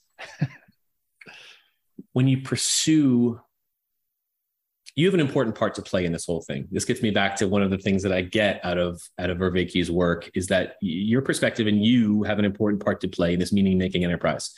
And you might say that something like truth out there in the world, this platonic notion of like this trueness or whatever is true in the world, the truth that all the scientists are trying to get closer to, and all the theologians and all these things. Um, you might think, no, that's that is an objective truth, and I am someone who am trying to get closer to it. Right? Mm-hmm. Um, you have an important part to play in the truth, both the pursuit towards it, you know, but the, what what it is that is valuable about pursuing the truth is what you become when you pursue it and when you pursue it honestly and that and that you become true right? You, we use this term in, in shooting and archery right? When your shot is true it's aligned it's it's lined up and it's integrated with the destination well. It's the trueness of that that that you become you become that. You become aligned with it because you are actually in pursuit of it. In order to hit the target you need to be aligned with the trajectory that's a i think it's a profound insight that like the reason why pursuit of truth is important is not so much that you'll attain it or that it exists out there in the world is that it, it's what it does to you in the pursuit of it. I think there is a lot of truth to what you truth truth to what, what, what, what that that idea that you're playing with i think there's a lot of good things going on there. And that it suggests that you look you know does that mean truth is subjective that it differs depending on the person? Um well different people change yeah i mean change is an important part of this but um we're we're aligning ourselves towards what we think is true and out of that comes the benefit. I think it, i think that's an important thing. I don't think people talk about it a lot in that maybe in those terms so i don't know maybe they should. Um yeah. that truth we talk about religion being well that's it's a noun it's an institution. No no no you do things religiously. It's like yeah you do things with truth you do things truthfully. You mm. do things you know and it's a it's a similar analogy i would say that maybe the value of that in word comes to life when you use it more as a verb and as an as, as an adjective. Yeah and and maybe religion is just trying to construct a type of architecture or guide to inform that process um, in some capacity such that you might yeah, yeah such that you might engage it more efficiently more effectively more successfully more quickly, something like I that. I think if you but, use things like religions and philosophies as um, art, uh, scaffoldings, you know, as frameworks for getting somewhere, I think that's that's probably a good. That's that's where that's how I like to think of them. Yeah, yeah, yeah. You the way you articulated that in, in reference to you know the arrow and the target, I think was spot on, very well articulated. Maybe we should end it there. I think it's a nice place to end it. I appreciate you having me on. I appreciate you coming on, man. This is a really enjoyable conversation. Helped me um, get some greater clarity on some things that I've been mulling over. So I appreciate you for that. And uh, we'll have to do it again sometime. We'll give ourselves, um, you know, six to 12 months to see, see what, chew on some things for a while and see where we end up. And then we can get back together again and, and see what we came up with. There you go. That sounds great. All right, brother. Take care. Take care, John. See ya. Bye.